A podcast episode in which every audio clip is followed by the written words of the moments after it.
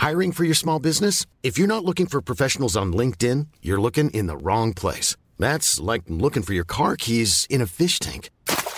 LinkedIn helps you hire professionals you can't find anywhere else, even those who aren't actively searching for a new job but might be open to the perfect role. In a given month, over 70% of LinkedIn users don't even visit other leading job sites. So start looking in the right place. With LinkedIn, you can hire professionals like a professional. Post your free job on linkedin.com/spoken today. This podcast is part of the Planet Broadcasting Network. Visit planetbroadcasting.com for more podcasts from our great mates. Hello, everyone. Just me at the top of the show to a few things, okay? One, if you're in Newcastle, if I have any listeners in Newcastle, I'm doing shows for the Newcastle Podcast Festival. So Sunday, Feb 21, at 1 o'clock, I'm doing a talk on podcasting. And then at 3 o'clock, I'm doing Modern Contemporary. So this is the stand-up show that I was working towards and everything got cancelled. This will be the first proper show of Modern Contemporary. So go to joshearl.com.au for the tickets. Everywhere I say, go there. That's where you'll get all the tickets from. So, so if you're in Newcastle, I'd love to see you there. It'll be fun.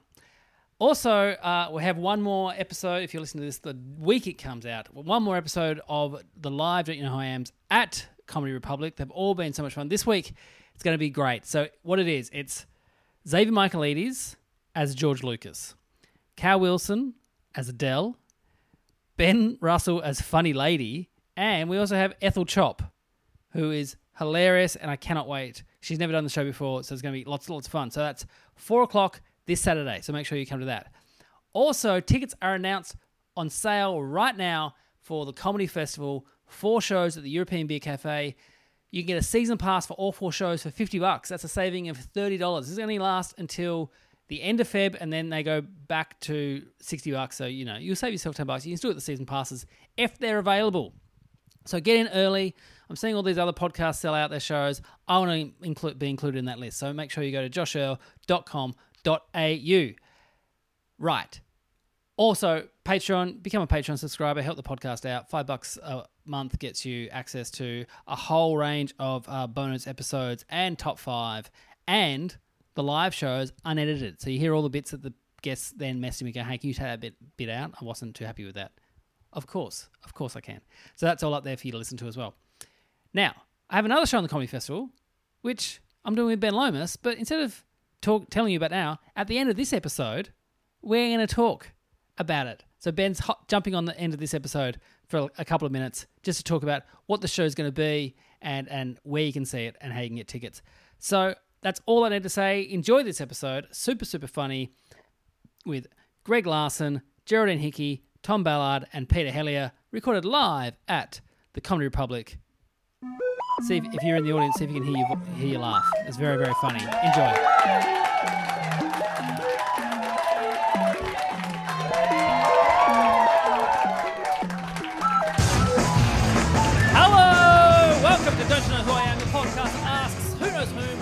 Because who knows why? For those who were here last week, how's this shirt? Better shirt? What's the... If anyone saw the photos that Joe Blander put up, I was wearing a shirt that I was not comfortable in. This week, I'm doing all right. How's everyone's week been? Everyone been good? Everyone keeping out of trouble, as they say? I don't know who they are, but they don't. Yeah, Dad says that. That's what Dad says. Yes. Hey, give us a cheer if this is your first time at Comedy Republic. Give us a cheer. Woo! How good is this place? It's great, isn't it? Brilliant. Excellent. There you go. Contractually obliged to say that, but that's fine. No, it's good. Hey, if this is your first time to the podcast, what I do every week, I find people on the internet who have my name and I tell you about them. But this week I didn't have to find it because someone found it for me. So listener Liz Lefevre, are you here, Liz? No, because you're based in Texas, so that's good. So, but she found out that I share my name with a Texan man who recently was sent a $45 restaurant voucher from Liz's restaurant as a way of apology for a bad meal at the place. What an ad for Liz there. Hey, if this is what I do, I get 4 very funny people and I quiz them all about their lives. So let's meet them now. Our first guest. He shares his name with a property manager in the US and a used car salesman in Newcastle, Australia. Can you please welcome it's Peter Helliar, everyone?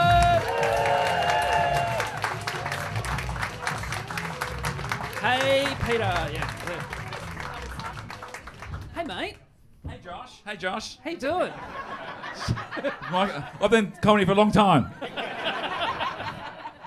Now, this is the international sign of I'm here for a good time. Yes. For the listener at home, he's kissing me. No, Pete's got two beers, and I should say that you told me before. Are we gonna? This may not go on the actual podcast, but I did say I have to be out by 6 because my car's in the garage next door.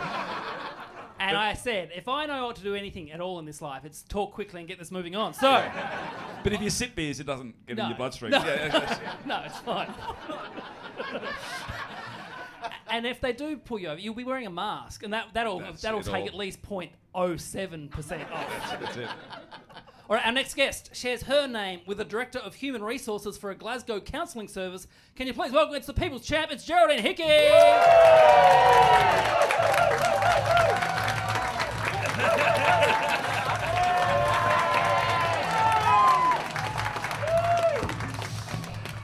Double fisting. Yeah. For context of those listening to the podcast, she fisted both of us. No contest. Hey, Jez, how you doing? Very well, thank you. Very well. This is like your second last day of your work holidays. Well, yeah. Back on radio on Monday, back in the studio, and I am pumped and excited. It's good. It's good to have you here as well. It's nice to be here. It's nice to see you all as well. Also joining us is a man who shares his name with the Brisbane director of an organisation called Dream It, Build It, Live It. Can you please welcome, it's Tom Ballard.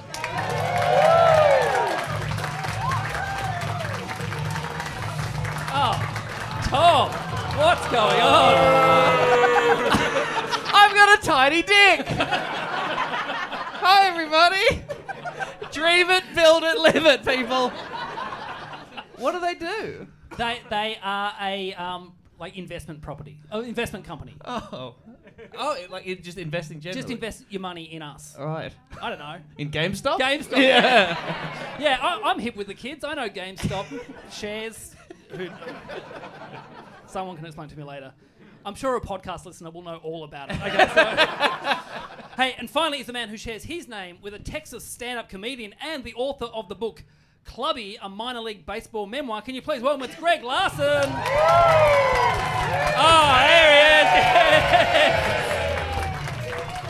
I'm riding it all the way to 420.69. GameStop, never sell. Never sell. I'll die with my stock.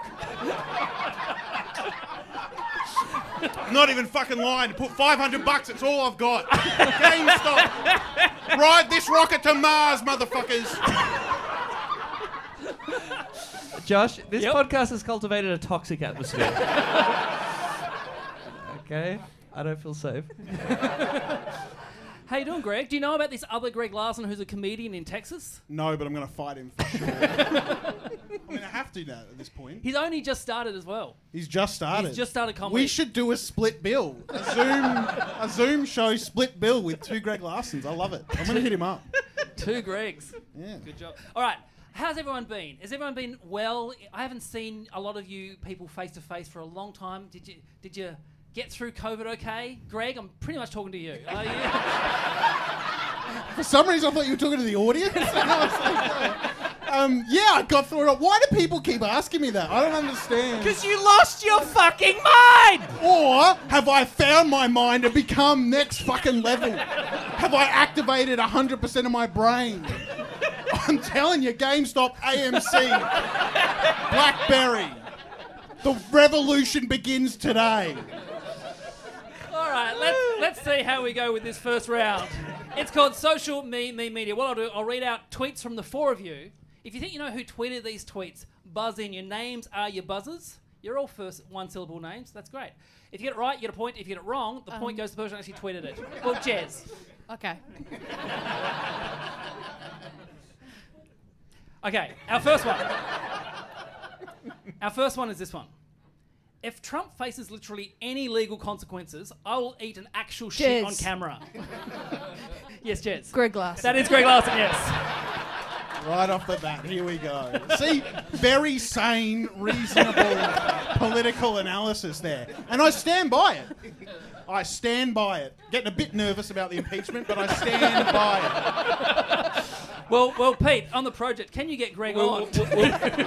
We'll make space. Thank you. Coming up next is MasterChef, but first... Do you think you'll be okay? I think the Senate thing... Well, even the Senate thing doesn't really matter too much. But you mean like the New York case?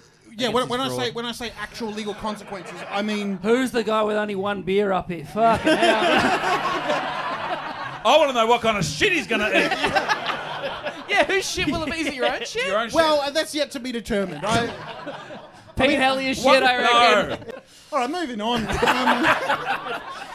All right, next question. Weird that under the right conditions, a cum can grow big and then walk around and say stuff like, I've got to get to a meeting, but it's just a huge grown-up cum. Yes, Tom. I believe that was Greg Larson. That is also Greg Larson, yes. Fuck, I feel like I'm under attack here. It is weird that each one of us are just our dad's cum that got big. Can we get a third beer for Mr. Larson, please? And a fucking bong, man. Seriously. I once really offended my dad. For his birthday, I wrote in his card... happy birthday, Dad. I used to live in your balls. Have a good 50th. And he really hated it so much. It was the worst. My mum pulled me aside and said, you might have to make up. He's not happy. Do you have memories of living in your dad's balls? No. You've got kids. Do you ever talk about that to them? Every night. That's how I say goodnight. You came from my balls. Now do the dishes. Question 3. My New Year's resolution is to be more of a psycho online. Pete. Jez. Yes, Pete. Jez. No, that was also Greg Larson. Why? This is bullying. And it's also bullshit because it doesn't give me a chance to get any points. You just got a point. Oh! Yes. Okay, cool. I don't know how the fucking game works, man. I don't know. And also, how is it bullying? I'm just reading stuff that you published. That is not bullying. That's bullying, man. That's... According to Trump, that's bullying. I think the word published is doing some very heavy lifting there. Let's all just settle down. There was no editor involved in that process. Oh,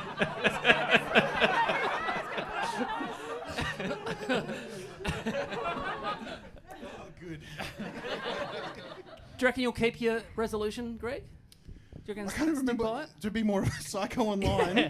I think I've done a good job so far. I think I've done a really good job. Because I've deleted Twitter from my phone. It's not on my phone. Really? That's my New Year's resolution. Yeah. And then the other day, I wish I was on it because I was trying to get dragged by Osman Faruqi. He was having a go at me, and I was like, "Oh, I can't invest in that. I've got to be healthy." What was he having a go at you for? What have you done, Josh? Last week after this show, I tweeted, "If you're over the age of 27 and you have negative opinions about a list of songs that kids from regional areas voted on, you're a big virgin." Fair call. That's what I thought. I thought, like, if you're over 27, you go, oh, they're not the songs I like, but, well, who cares? There's other stuff in the world. He had a go at me, had a crack, and I didn't say anything because I thought I'm the bigger man, and then I thought what I'll do is I'll bring it up on my podcast.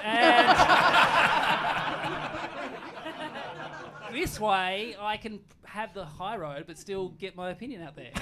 Because what I want to do was, my reply was going to just be quote tweeting him with just a virgin, and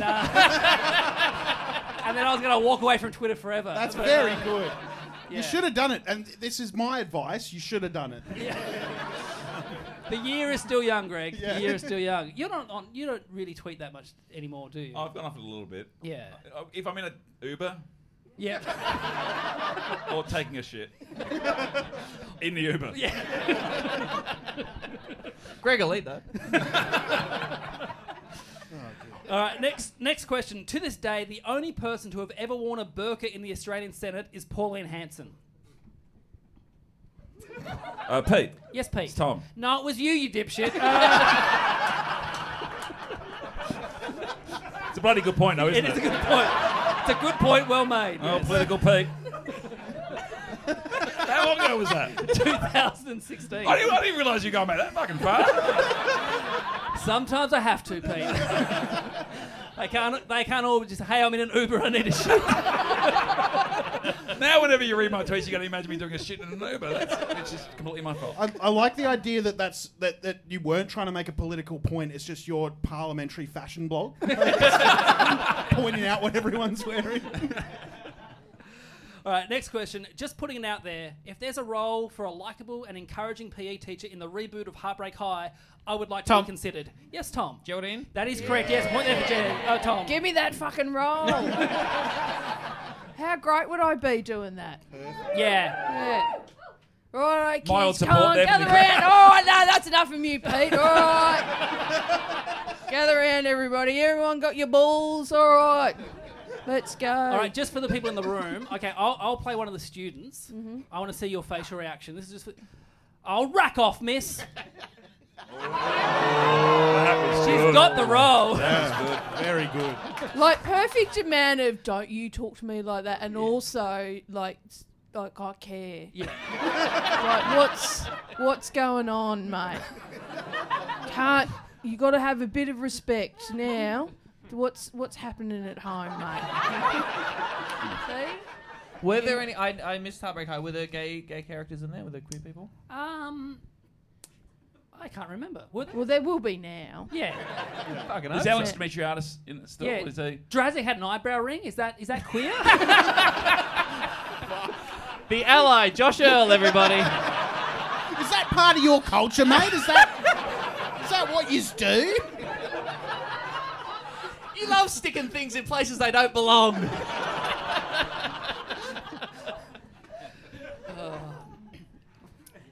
Question 6.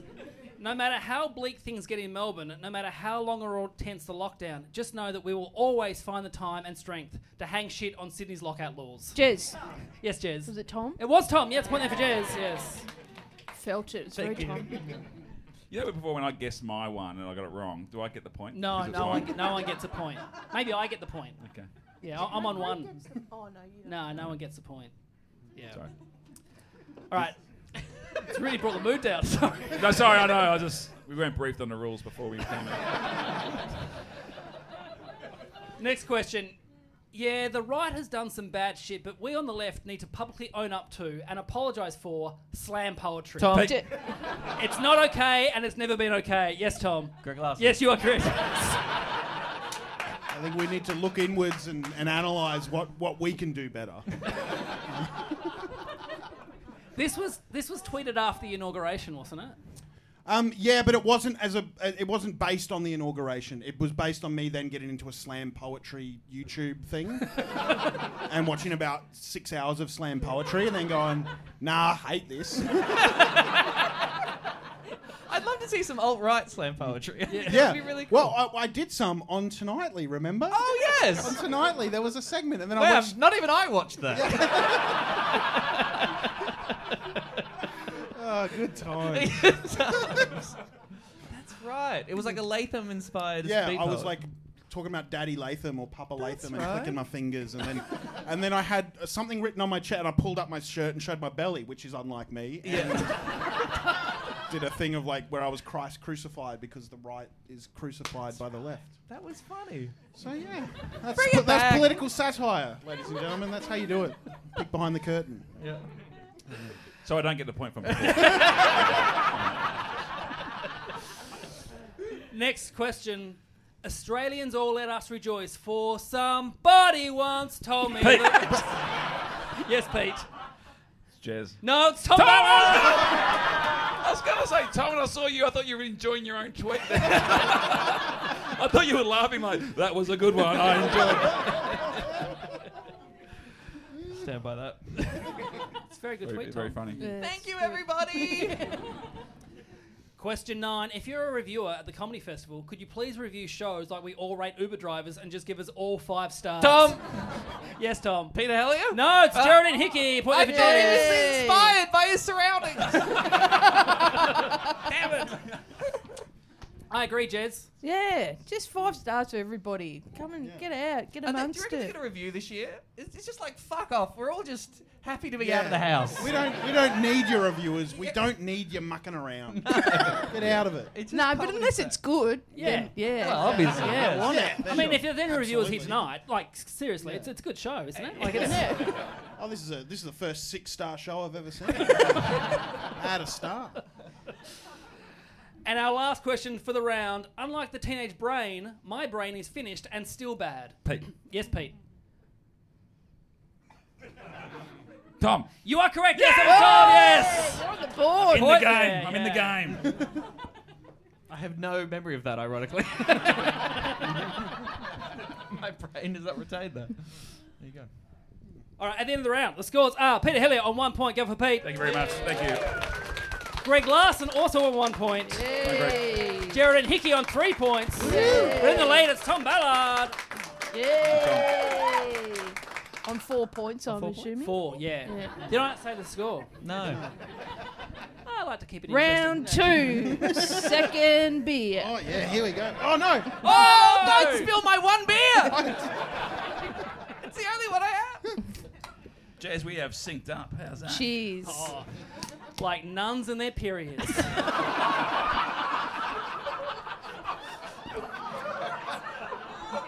The Bees of Christ. Favourite miniseries. Amen. The show was 6 stars until Josh Earl uttered the phrase, like nuns and their periods. But maybe the listeners will not hear that. Who knows? Oh. But definitely won't hear Drazik. Anyway, so... all right, this round is called 9 to 5, What a Way to Make a Living. Now, we've all had jobs, and sometimes that's good and sometimes that's bad. And today, we're talking about a job that Greg Larson had. Now, Greg, as he was working as a telemarketer, was called into the boss's office for a one-on-one meeting. But why? Was it A, Greg had been using the milk in the fridge and just drinking 2 or 3 whole glasses of it a day? The boss said it was for people's tea or coffee when Greg argued that no one ever told him that. And because he was paying a milk fee every week, he thought it meant he could do what he liked with it. B, another worker had left for maternity leave and all the staff had signed a giant card for her. Someone in the office, not Greg, had written in the card, "Your baby is going to be so dumb." And the boss got Greg to write that sentence out so he could match the handwriting. Or C, when a call would go to someone's answering machine, Greg would use this as an excuse to say weird shit, and his boss overheard him saying, "Daddy, would you like some sausage?" Now, one of these is true. You can ask Greg as many questions as you want to get the truth out of him, but bear in mind, he wants you to get it wrong, so he gets your point. Yeah. The floor is open for questions. Ask away. First question. My first question of any story from Greg's past is this during the goth years? Absolutely, this is like prime goth years. Okay, right. Yeah. So you're working in the tele. What's the company? It's just goth as in like the style, not the Whitlam years. Yes. Yes. Right. I know I've had a hard life, but I'm not that old, mate. Like I know Anyway. Fuck, that'd be a great character. Goth Whitlam. Yeah. Someone thought of that, surely. Google it. Someone Google it now. It's time to slit your wrists. Oh, yeah. God save the Governor General!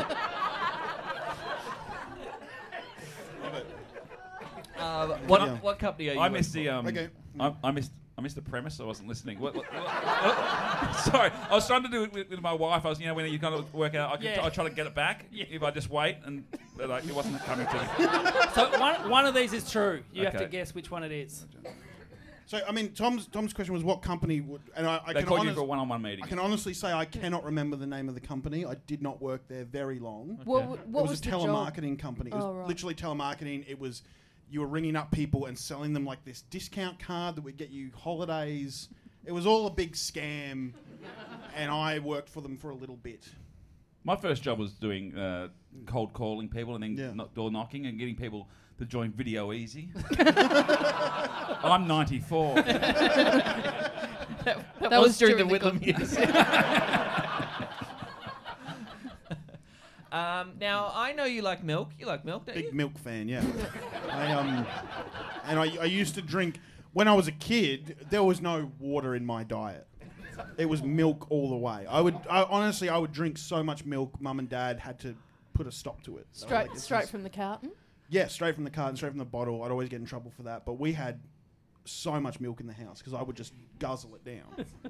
And as you can see, it's worked out really well. Have you ever broken a bone?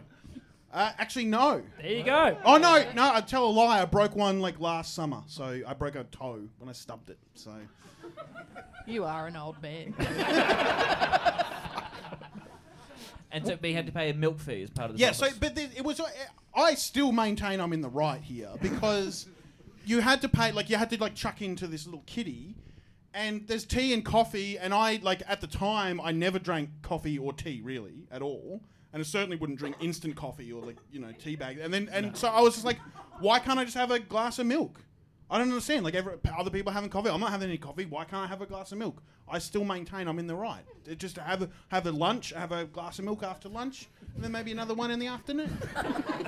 For your nice nap and a few pickies. Yeah, there's nothing wrong with having a glass of milk. I'm a growing boy. Hard day slogging away at the telemarketing factory or whatever it's called. Call centre. And onto the card with the message that why was the baby going to be dumb? I did not write the message, and everyone assumed that I wrote the message, and that was the annoying part. I don't know who wrote the message. No one ever owned up to it, and the boss was like, "Greg, it's you," and I said, "It's not me." And then the boss was like, "Well, you got to write write that again." And then he was going to analyse the handwriting like he's MacGyver or something. Like a CSI. MacGyver didn't analyse handwriting. Yeah, that's true. That's true. It wasn't MacGyver's thing. That was not... I fucked up here. But it doesn't take away from the truth of the story. But it was... Not, and then but he did. He looked at the handwriting and just went, ugh. Okay, it proved nothing.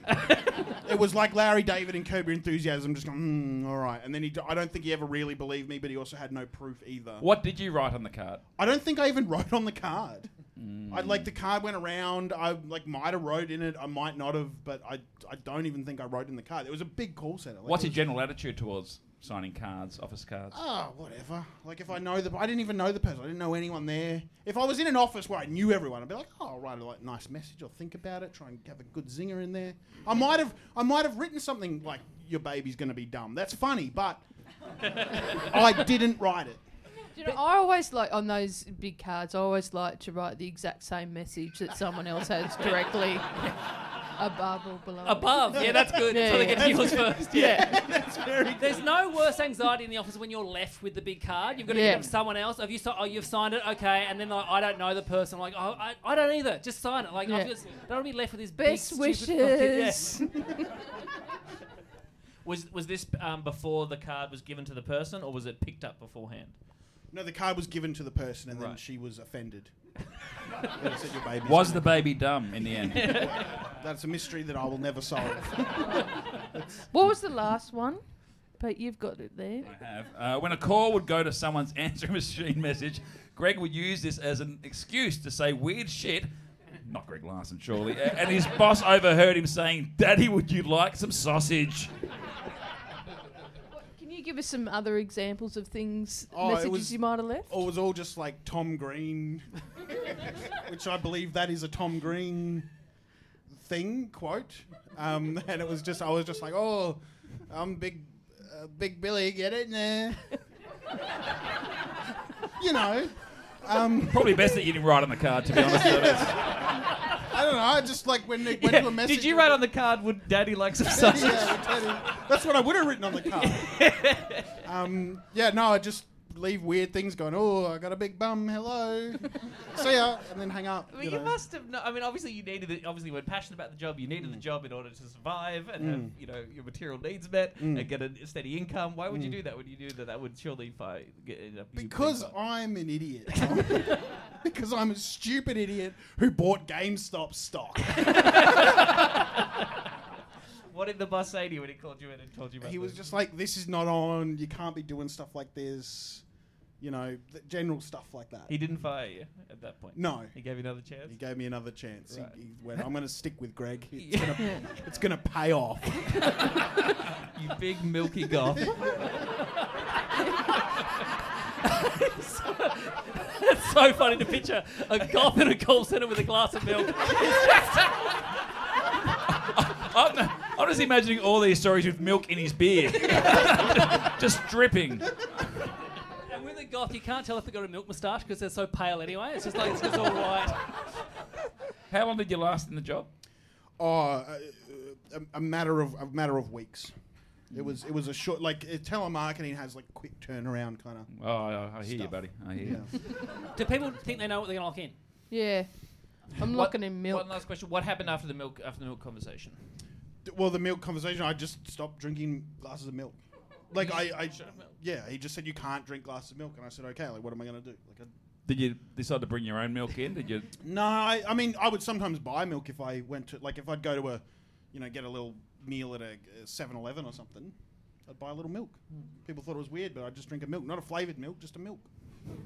Do you ever consider that unionising the call centre, rising up against the bosses, starting a revolution, and installing a dictatorship of the proletariat? That's current Greg. If I could go back in time and tell past goth Greg about class consciousness, I would. All right, what are we going to lock in? Okay, Pete, what do you think? A, B, or C? I'm going birthday card. I saw a little fire in your eye when you were accused of that, and I'm going B. Okay, Jez? I'm going A. You're going A? Milk for me too, please, Josh. The correct answer was, would daddy like a sausage? Suck shit! It was from Freddy Got Fingered. I was obsessed with that movie, and I'd always go like, cheese sandwich. And I didn't realise that the calls were being listened to live. And the boss was like came over and goes, Greg, did you just say cheese sandwich 5 times on that machine? I was like, oh, no. And he goes, we're going to have words. And then we had a meeting about it, and I did get fired like the next day. Like a couple of days later, it was, you know, but yeah. I used to say cheese sandwich and well Daddy, would you like some sausage? Because I love Tom Green. Now, what I think we all want to know, do you still love milk, though? Was that true? The milk was... Yeah, I absolutely love milk when I was a kid. Okay, good. Okay. But I don't drink it anymore. I've switched to soy. So thank you very much. You've changed. At the end of the round, the scores are Pete's on 1 point, Jess on 3 points, Tom's on 4 points, but also in the lead on 4 points is Greg Larson. Yeah. What a comeback. Yes. Daddy would love some sausage.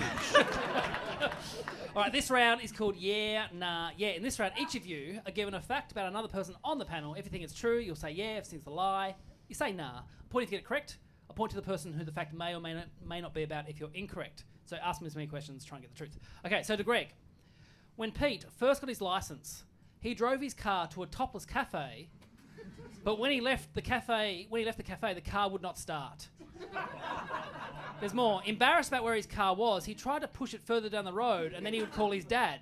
He managed to get the car rolling, but then the car picked up speed, and Pete mistimed his jump back in the car and crashed it into a parked car. Yeah or nah? You can ask him questions. What the hell is a topless cafe?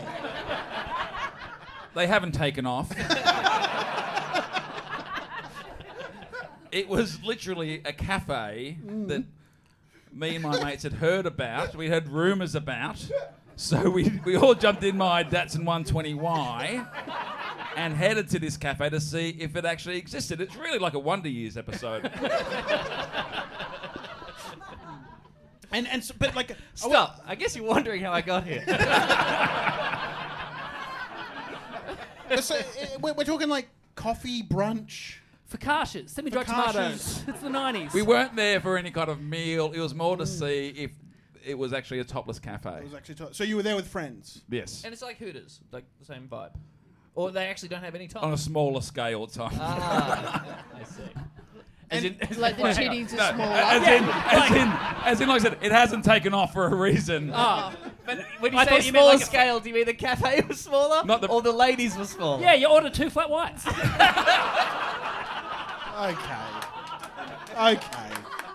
All right. Dudes rock. Calm down. See, because the problem is in Brisbane there was a topless hairdresser, so I don't know.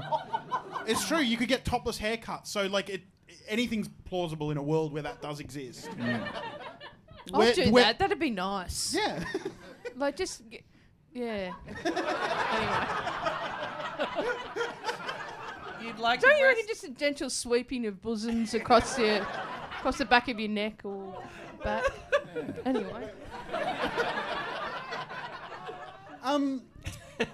But then if they ask you if he has, is this good? Is this good? You go, yep, this is good. This is good. This works. I'll show you the back. No, the front's fine. The front is fine.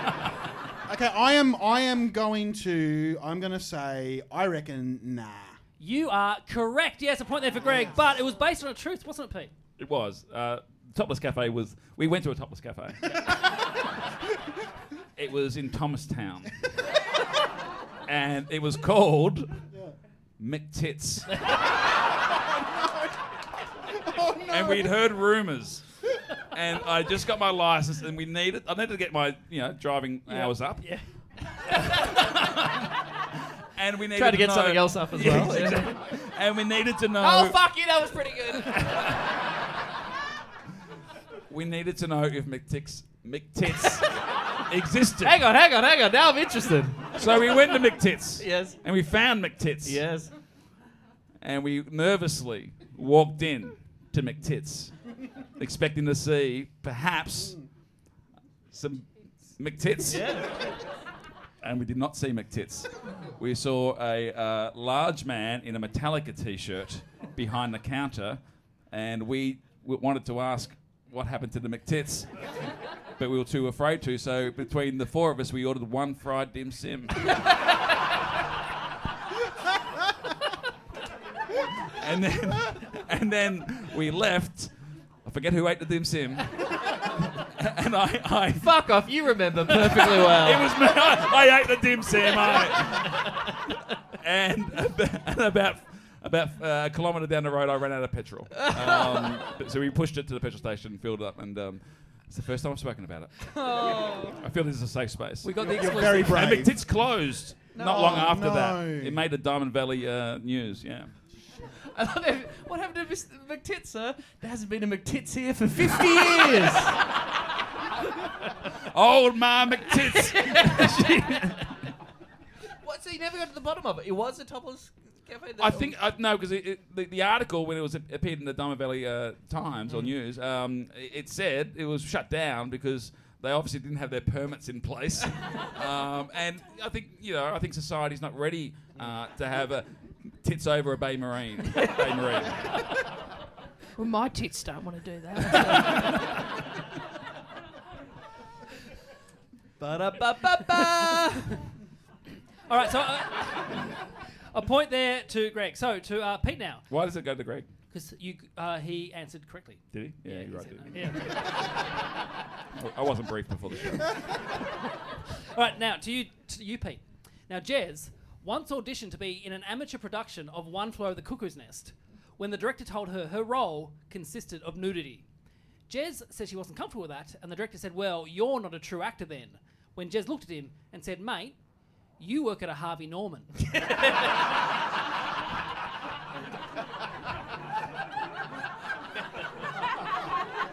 Jez did not get the role. Yeah or nah? You can ask questions. I know that director, wonderful fella. So when was the production? How long ago? It was in maybe the late 90s, early 2000s. So before I moved to Melbourne, so it would have been 99 or something like that. And which role were you going for? Was it Nurse Ratched or? No, there's a scene in the movie where the guy gets some female visitors, sneaks some women in to have a bit of a party. From McTits, I believe. Yeah. It was a bit of a McTits scene. And so it was just us getting caught, and then kind of running out. Was that your audition now? I don't know what... I think I might have auditioned for Nurse Ratched and then as they were not many people. It was an amateur theatre production type thing. Yeah. And so is this in Albury, can I ask? Yeah. Yeah. Well, Wodonga. Sorry. Yeah. There's a fucking difference, mate. Yeah. I feel like I've misgendered someone. Like, there are two genders, Albury Wodonga.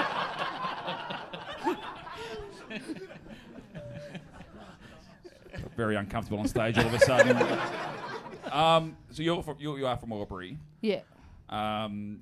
Were auditions open to people from Albury? You hadn't crossed lines, or it was okay for you to be there? No, like no Albury, Wodonga, no problem. Like, no problem. Yeah, come across the border. Yeah, come across. Yeah. Yeah, it's very fluid. Yeah.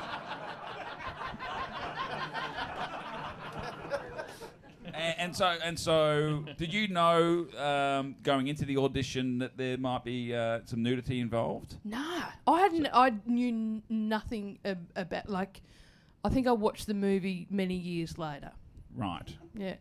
And so, how old was this director? Was he a sleaze bag, or was it that kind of Me Too thing, or was it just like?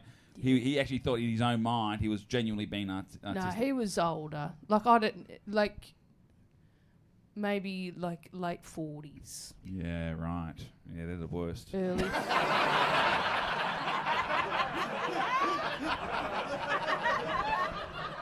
Because you're in your late 40s. Josh, you did say Geraldine was getting naked at some point today. Car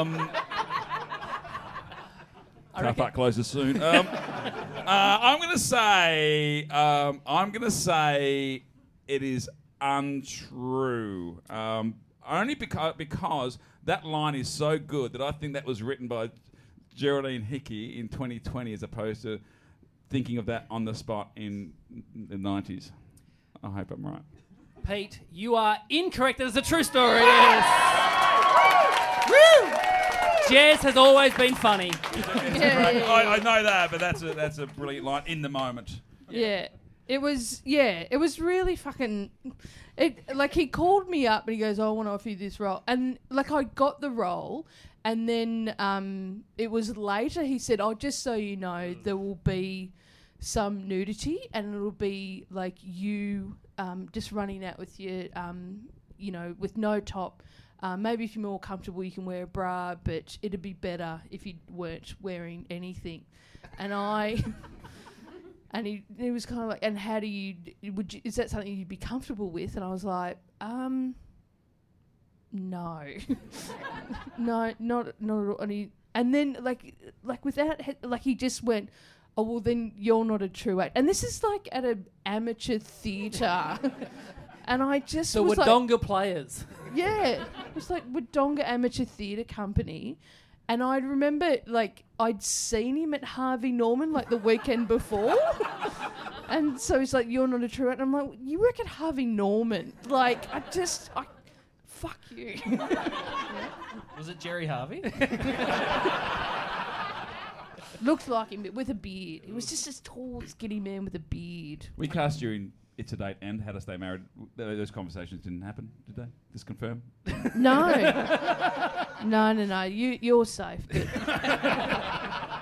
All right, now to Jez. Now, when Tom's new boyfriend told his mum he was dating the comedian Tom Ballard, in her head, she was thinking Tom Gleeson.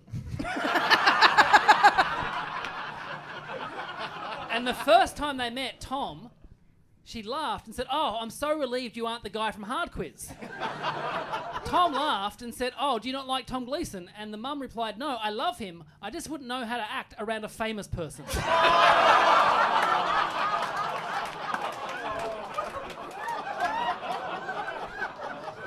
Yeah or nah? Didn't that have a fucking twist? That was great.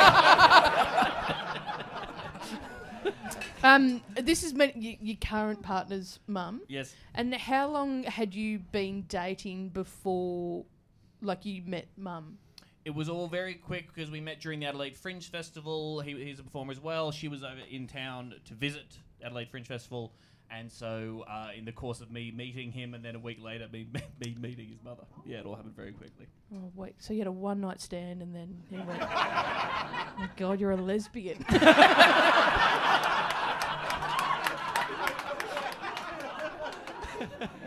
I'm not. She is, actually. So worked out well. And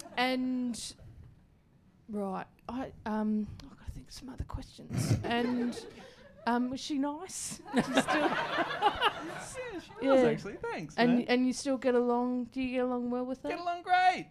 Did you spend Christmas together? Yeah, she did. She came down, probably broke some COVID rules to come here and spend Christmas with the family. And yeah, she's fucking amazing. She's been a single queer woman who had two sons by IVF that she raised by herself. And I am terrified of her. Because you don't meet many mums with eyebrow rings. That's really cool. That's shut up, Josh. It'd be way better if he wasn't here, right? I've got those reviews before. Don't worry. And she loves a bit of hard quiz. She loves hard quiz, yes. Big fan of that. Loves Spics and Specs. Big ABC. Oh, shut up. Yeah. Oh, sorry. She loves the new one. Yeah. Like everyone else. Right. So, loves the ABC, yes. But didn't like it a couple of years ago? Or... Like a lot of years ago. Or did she switch it off at what time were you on? 9 o'clock. 9 o'clock. Oh, well, her not watching Tonightly says nothing about her. It means she's a normal Australian. Yeah. You can love the ABC and hate the Tonightly. Yeah. Yes. All right. You certainly can. Fuck, they're getting both of us here. Fuck. No, that was a bit. Yeah. And I reckon it might be true. You are incorrect. There's no true story. Point there for Tom. Well done. I'm sorry. Thanks. She did think the Tom Gleason thing is true, and then they walked past a sign of Tom Gleason, and she, with my boyfriend Harley, and she's like, "Hey, look!" And Harley was like, "What?" I go, "Man, the man you're fucking." And I said, "Absolutely not. It's this other guy, much smaller poster." And she said, "Oh yeah, I thought he was a bit older than you." So yeah, that was a good way to start things. All right, now to Tom. Greg once won a breakdancing competition. That's it.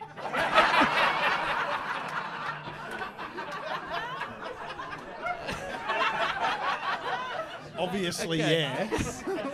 And I've got how long for questions?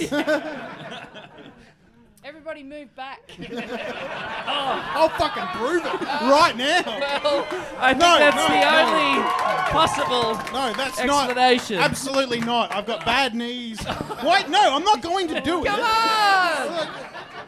These two were happy. You can do some other body stuff. Sorry. Here we go. Right, okay. Shit. This will be good for the podcast. All right, I'll get these out of your way. Yep. You all right? Are you two full of milk? This sucks. This is not funny. I can't do it. Do you need some jelly or oil or something? You gave up so early. I mean, know. The happiness getting on the ground. As soon as I got on the ground, I was like, "What the fuck am I doing here? What's going to happen? Nothing." But yeah, I did win a breakdancing competition. Yeah, sure. Informal. Okay, now, was this during the goth phase? It absolutely was. It was at a goth club. All right, and so, did you do a lot of breakdancing at the time? Or no, absolutely not. It was a spontaneous thing. What happened, right? Yep. I was at this goth club. Yep. And these guys came down, like these four guys who looked like... Everyone was like, "These guys don't belong here. What they got sideways caps on, you know, like they're all like hip hop dude." And we're all these goths going, "What's going on?" And then they walked up to the DJ and like jokingly must have requested, "I'll play some hip hop," and the DJ went, "Oh, I'll play some Eminem," and then all the goths started doing like a sort of breakdancing circle, and I jumped in the middle and just fucking went for it, and everyone was just clapping and cheering, and then the four guys who walked down with the sideways caps and all that, they were like, "Fuck, you won, dude," and they bought me 2 jugs of beer. So...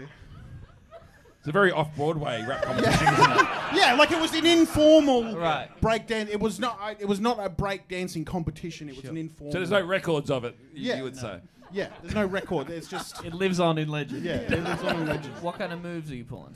I was doing...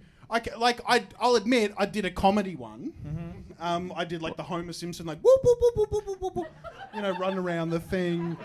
I did like a sort of a backward. I'd like to say a backflip, but it was more of a like lying on my back and doing a backward roll kind of thing. I had a full trench coat on at the time as well. My makeup was running. But it was fucking sick, and it really like bridged the gap. Like at first, it felt like there were tension with these guys, right. And this like they're like, oh, what's going on here? And all the goths were like, who are these guys? And then we sort of bonded over this, and then we all just continued dancing to Sisters of Mercy and stuff like that together, doing the old goth two-step. What do you think, Thomas? Sorry, I have a question. Was the track like It's Like That with Run DMC and Aerosmith? It was Eminem. That's right. Sorry, you said that. Never mind. It was a song Without Me. I have a question. Yes. You covered your comedy Homer Simpson move, but what were your real? What were the moves that got you across the line that get you those two jugs of beer? It was exclusively the comedy stuff. I think it was just a funny image to see a big goth in a trench coat doing. I definitely spun around. I think I might have done a little bit of a moonwalk type thing. It sounds less like a win and more like you got empathy jugs. Yeah. What were the guys? That's what they were going to call McTits, by the way. Can I say that? McTits was almost called empathy jugs. Yeah. The guys were sponsoring sideways caps. So someone from their group did some breakdancing. Yeah, like they were all sort of dancing, and then it was kind of like it just sort of spontaneously happened, right? So they were sort of dancing, right. And at first it felt like everyone was going, "What the fuck? Like, why is Eminem playing at this fucking goth?" And then everyone sort of started dancing a little bit, and then a circle formed, and then people were just taking turns jumping in, and right. Then that's when I jumped in and just went, "I'm gonna do it." Right, and they all lifted you up at their shoulders and shouted, "Greg, Greg, Greg, Greg." No, not exactly, but it was like that. Yeah. It felt like that in my heart. I want to live in a world that's true. I'm going to say yeah. Tom, you are correct. That is a true story. Yeah. It was the best. It was at Faith nightclub in Brisbane. Golf club. It was so cool. I was high on speed at the time. Anyway, At the end of that round, the scores are Pete's on 1 point, Jez on 4 points, Greg on 5 points. In the lead on 6 points is Tom Ballard. Woo! All right, this is our final round. It's called Who, Who. I'll read out 10 questions about you four. If you think you know who it's about, buzz in. Your names are your buzzers. You get a point if you get it right, a point off if you get it wrong. Only round you can lose points. First question is this one. Who here placed a gold medal on Cathy Freeman? Tom. Greg. Yes, Tom. Peter? No, it was Geraldine. Point off Tom. Yeah. I was, years ago when I worked at a bowling alley at Kingpin, she...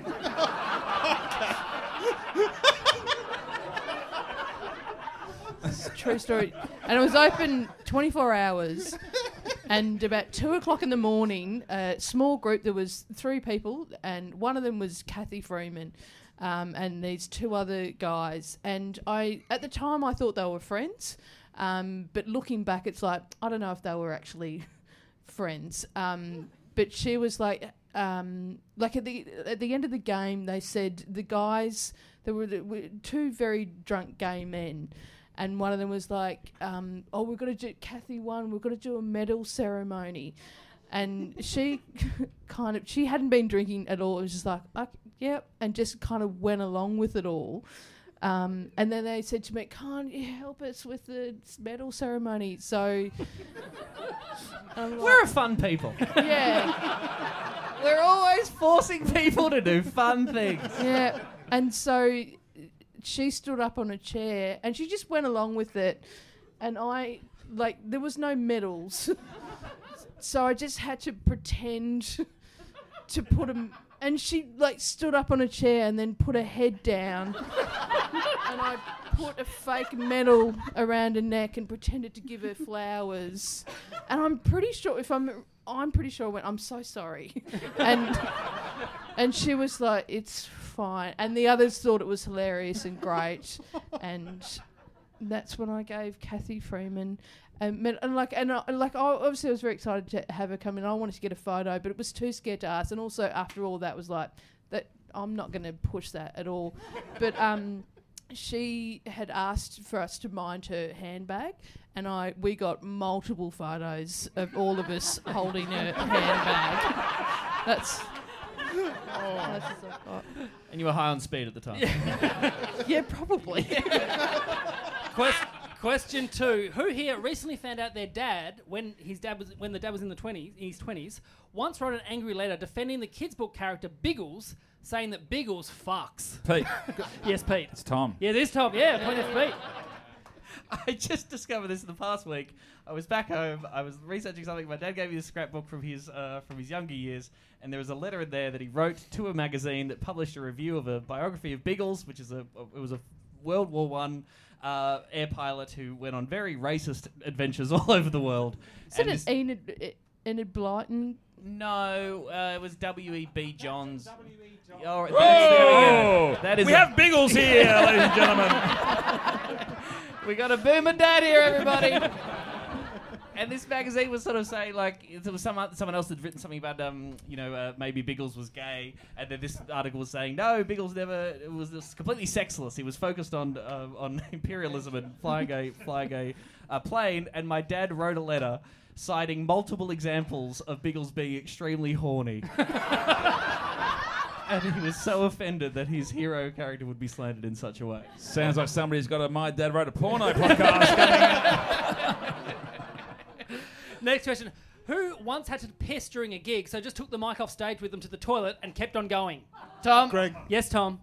Greg. No, it was Peter Helliar. Point off, Tom. Shit.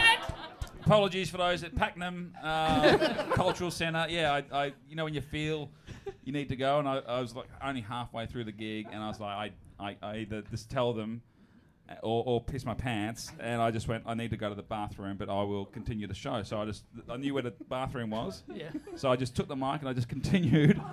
And I was just like this, taking a piece on it, and just commentated. So the show goes on, guys. You know, like some people, productions, Apocalypse Now, had troubles, and they got through it, and that Pakenham gig had to finish. You couldn't do that in COVID times, though, could you?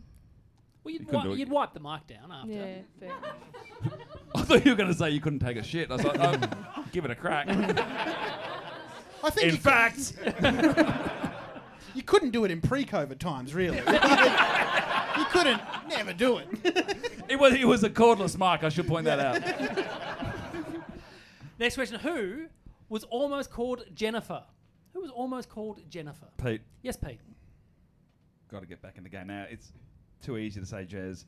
I'm going Greg. No, it was Tom Ballard there. Put off Jennifer. You'd be a great Jennifer. Thanks, babe. Yeah. Jennifer Ballard. Jennifer Claire Ballard. Yeah. Yeah. Does everyone else know what they would have been if they were born the different gender? What name? Yeah. No. What was yours, Jez? Bernard. Bernie Hickey. Yeah. It's going to be a Sophie. And I'm glad I wasn't, because I would have been ruined because of Powderfinger. Like, oh, you just like burn it from Powderfinger. And also, when sometimes they put your surname first, you'd be Hickeyburn. That'd be no good. Oh, yeah. Or no. Yeah. People going, wow, that was close. Jesus. Just so glad you're a lady. Yeah. Pete, what would you have been if you Sophie were? I'm told. I was going to be a Sophie. No jokes on that. But I miss her. I've said this on the pod before, but I would have been called Natanya. Because my mum was pregnant watching a local footy game between Caprona and Natone, and put the two names together. Oh. Do you know my Jesus? You never would have got on Spicks and Specks. No way. Yeah, because he'd be a woman. And no. Woo! Woo! Bra, bra, bra.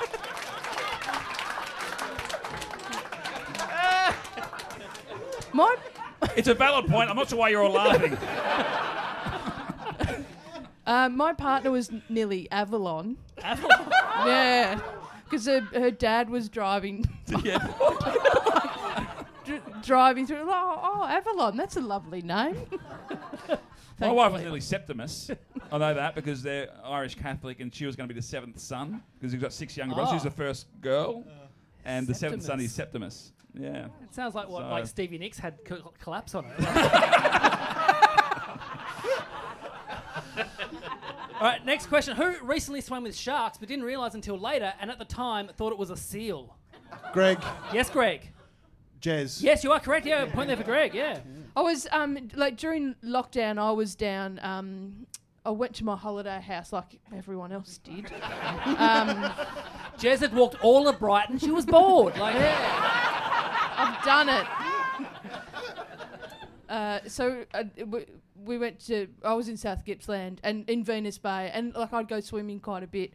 And there was one... like rain was due to come. I was like, oh, just get in and have a quick swim before the rain comes. And the water was quite choppy and stuff. But I had a wetsuit. It was fine. I kind of ducked in. I was having a bit of swim around. And then in the corner of my eye, I just saw this very large black... thing swimming in the water, and I thought, oh, I knew seals sometimes would pop up around there, and I was like, that's probably it was so fast as well. I was like, that's probably a seal, but I'm gonna pop out. I think that's the end of my swim anyway. And then like 3 days later, there was reports of a shark being sighted in the area, and it was like meters away. I remember I fuck yeah. The one and only time I tried to go water skiing when I was about 12 at Rosebud, and we were in the bay there, and we're skiing, and I'm trying to get up, and I couldn't get up. Shock. But then I'm in the boat looking at. I was going to have another try, and these fins came out of the water, and they were dolphins. We saw the dolphins come up. But is it true if there's dolphins? I was trying to do the math in my head before I got back in the water. If there's dolphins. Yeah, dolphins. Like, does that mean there's sharks around? No. Or the opposite? Opposite. See, I didn't know. No, this is pre-Google. So I wasn't going to take the risk. Yeah. No, sharks hate dolphins. So that's why I've never won the Moomba Masters. Yeah. No, I think that's that might still be a myth, though, but I think it's always sharks hate dolphins, but I don't know whether that's actually true or not. So good call. Yeah, thank you. All right, next question. Whose health teacher at school smelt, and I quote, like an ashtray trapped in an armpit? Jez. Pete. Oh. Yes, Jez. Was it Greg? No, it was Pete. I don't know why he busted in. Yeah. No. How did you... Like, yes. Yeah. That was so weird. I was going to have a guess and go, that's fucking weird because mine... health. Pete is now freaking out because he thinks Josh has got into his mind. How did you get my memories out of there? Yeah, I won't name him, but he looked like Gargamel for the Smurfs, and he always had like chalk on his pants, and he really smelled terribly. He really and he died last night. No, no, I was just trying to make it sadder. No, I had a smelly teacher. And he was the health teacher, which is. Kind of ironic. He was teaching health and smelled like a fucking garbage truck. But teachers do a great job, don't they? They really do. Let's support them. All right, next question. Who was recently on holiday where they got to enjoy a whale carcass being cut up on the beach? Pete. Oh. Yes, Pete. Tom. Yes, it was Tom. Yeah, put it Pete. Yes. Video on my Instagram if you're interested, anybody. It was the most brutal thing I've ever seen in my life. But we also laughed the entire time. I believe it was actually a health teacher. It's a former health teacher, I believe. It was the worst thing I've ever smelled. We went down to look at it. We had nothing else to do on holidays. And the wind changed and it hit me. It was the worst thing I've ever smelled in my entire life. And there was just like an earth mover there trying to cut it up. And you could just tell it was a guy who was like, we didn't do this at TAFE. It was just... It's good shit. Next question. Who at 18 went to Oktoberfest all by themselves? Tom. Yes, Tom. Greg. No, it was Peter Helliar. Point out Tom. Yeah. Had a fucking good time too, I gotta say. Were you just travelling on your own? I was travelling by myself. Yeah, I left school. Well, I finished school, and then I did what I called the Bon Jovi years, which was working down the docks for 3 months, and saved some money. Broke up with Gina, and so hang on, it went for 3 months, but you call it the Bon Jovi years? Yeah, the Bon Jovi months doesn't have the same ring. And went overseas, had a great time at the Oktoberfest. And well, actually, you want the longer story? Yeah. Yeah, sure. You're the one who's parked over there. So I should save it for maybe. All right. I'll save it. Okay. I'll come back and tell the story. All right. Yeah. Next week, come back. Pete's on. Okay. All right. Next question. Who here got RSI from doing their Rubik's Cube too much? Pete. Yes, Pete. Jez. Yes, you are correct. Another point there for Pete. Coming back here. He's coming back. Can you solve it? No. I'd only ever do one side. I think that's challenging enough. And because it was when I, like every morning on doing radio, it'd just be nice to have something else to do while talking and thinking and stuff. So, and the challenge, doing one side was a challenge enough. So I just kept on doing that. And then, sorry. Anyway, it's boring. I got RSI from the bloke in the front row listening to last week's podcast. Don't you know who I am? All right, our last question for the game. Who here has some things to say about and what he gets up to in the Philippines? Tom. Yes, Tom. One Greg Larson. You are correct. Yay! Why were the AFP investigating? That's what I want to know. That's the question I want to know without getting sued for defamation.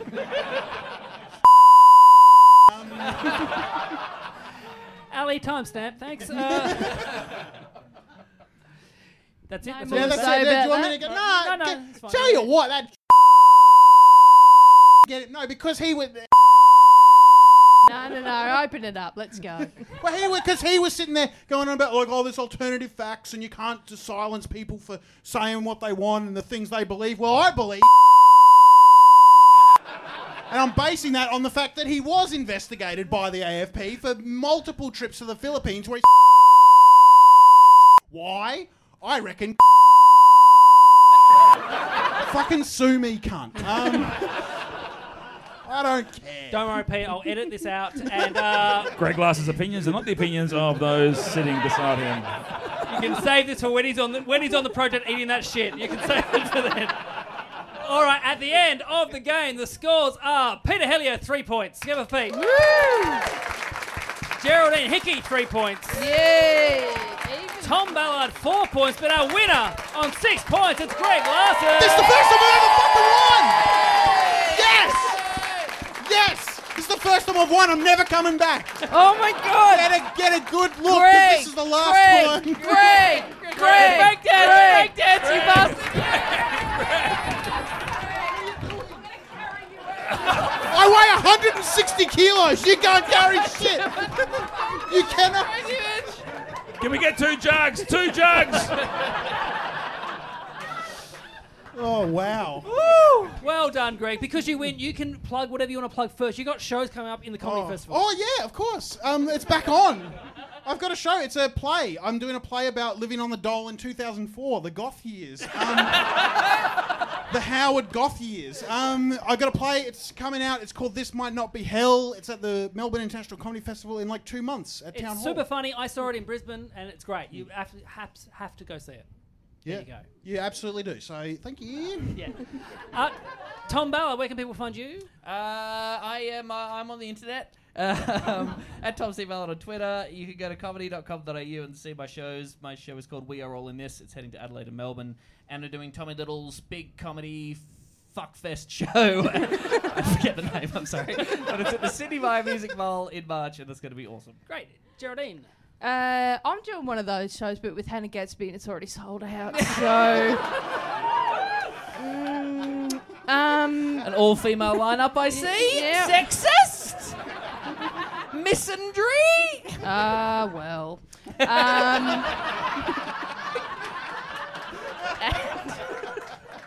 let's do a metal thing. Put the metal on it. It'll be funny.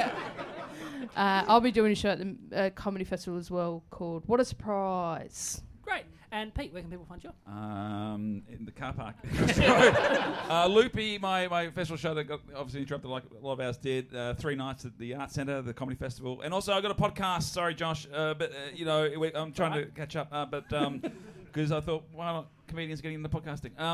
And it's called You Ain't Seen Nothing Yet. I chat to somebody who hasn't seen a classic movie, and they watch it like the night before. We discuss it. Tony Martin watched Top Gun for the first time. Mark Humphreys watched Grease, Silly Bacola, Jaws. We just literally came from chatting to Jez about Harold and Maude. Greg Larson's doing Freddy Got Fingered. And it's a whole bunch of fun. So check it out. Can you give up all the acts as they exit the stage? Thank you, Josh. Thank you, Josh. Yes.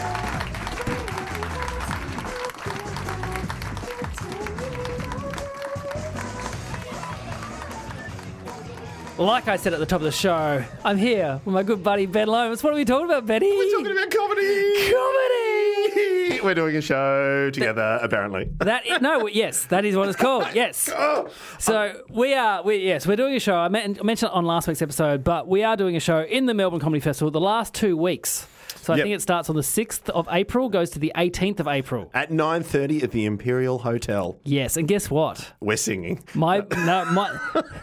I wasn't going to do a show, and my wife was like, does that mean my birthday? I can actually have you on my birthday? I'm like, yes, you can. And then I was like, hey, I've been off for 2 weeks. She goes, yeah, that's fine. Yeah. When is it? 6th to 18th. My birthday's on the 9th. I'm like, yeah, but that's the first Friday night. I can't take Friday night off. It's great. And then people remember when comedians do comedy festival, it brings their relationships. Nah, it breaks them. Yeah. So I've already had to sign. Oh, Ben's had to. You've had to sign a contract. Yeah, I've had to. I actually had to I had to send my partner a voice message that said, "Hi, I'm Ben Lomas." I had to introduce myself like she didn't fucking know, and I was like, "I'm doing the comedy festival, and I will not do the following." Get stressed, worried about ticket sales, get angry at the audience, and I'll come and celebrate my daughter's birthday, which is on the 8th, and be in a good mood. And be, that's my thing. I'm never present, even though I'm there during the day I've got a show.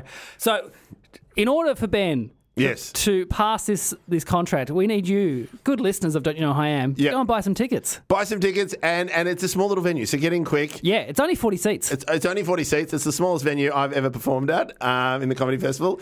Yeah, things were going well for me.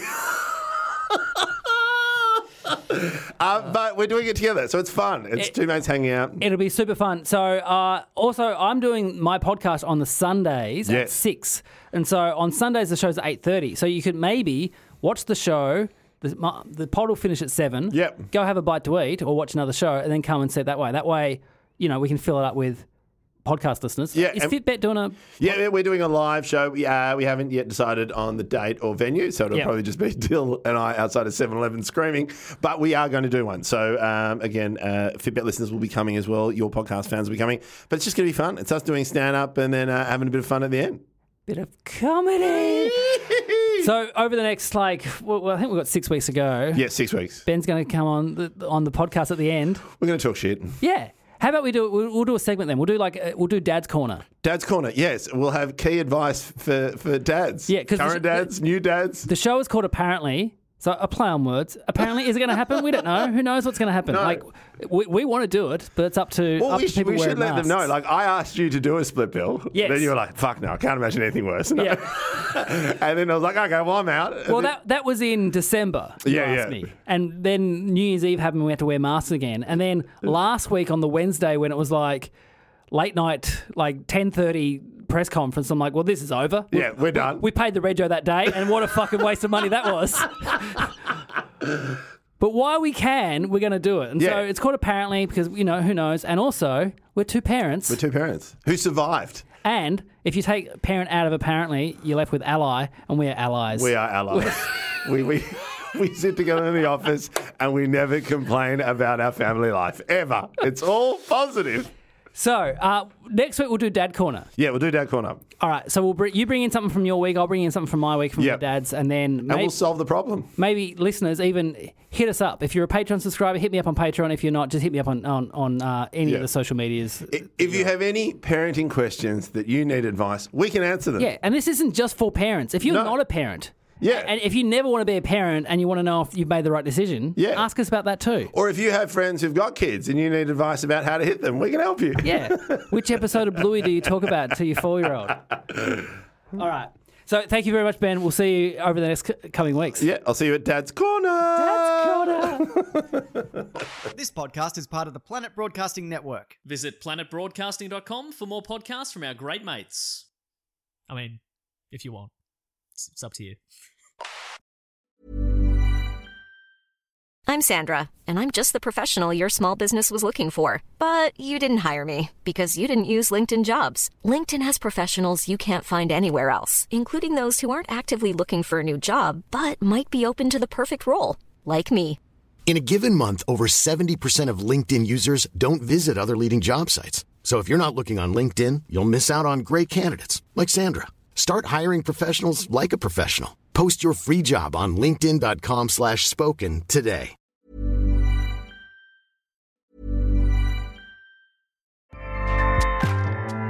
Acast powers the world's best podcasts. Here's a show that we recommend.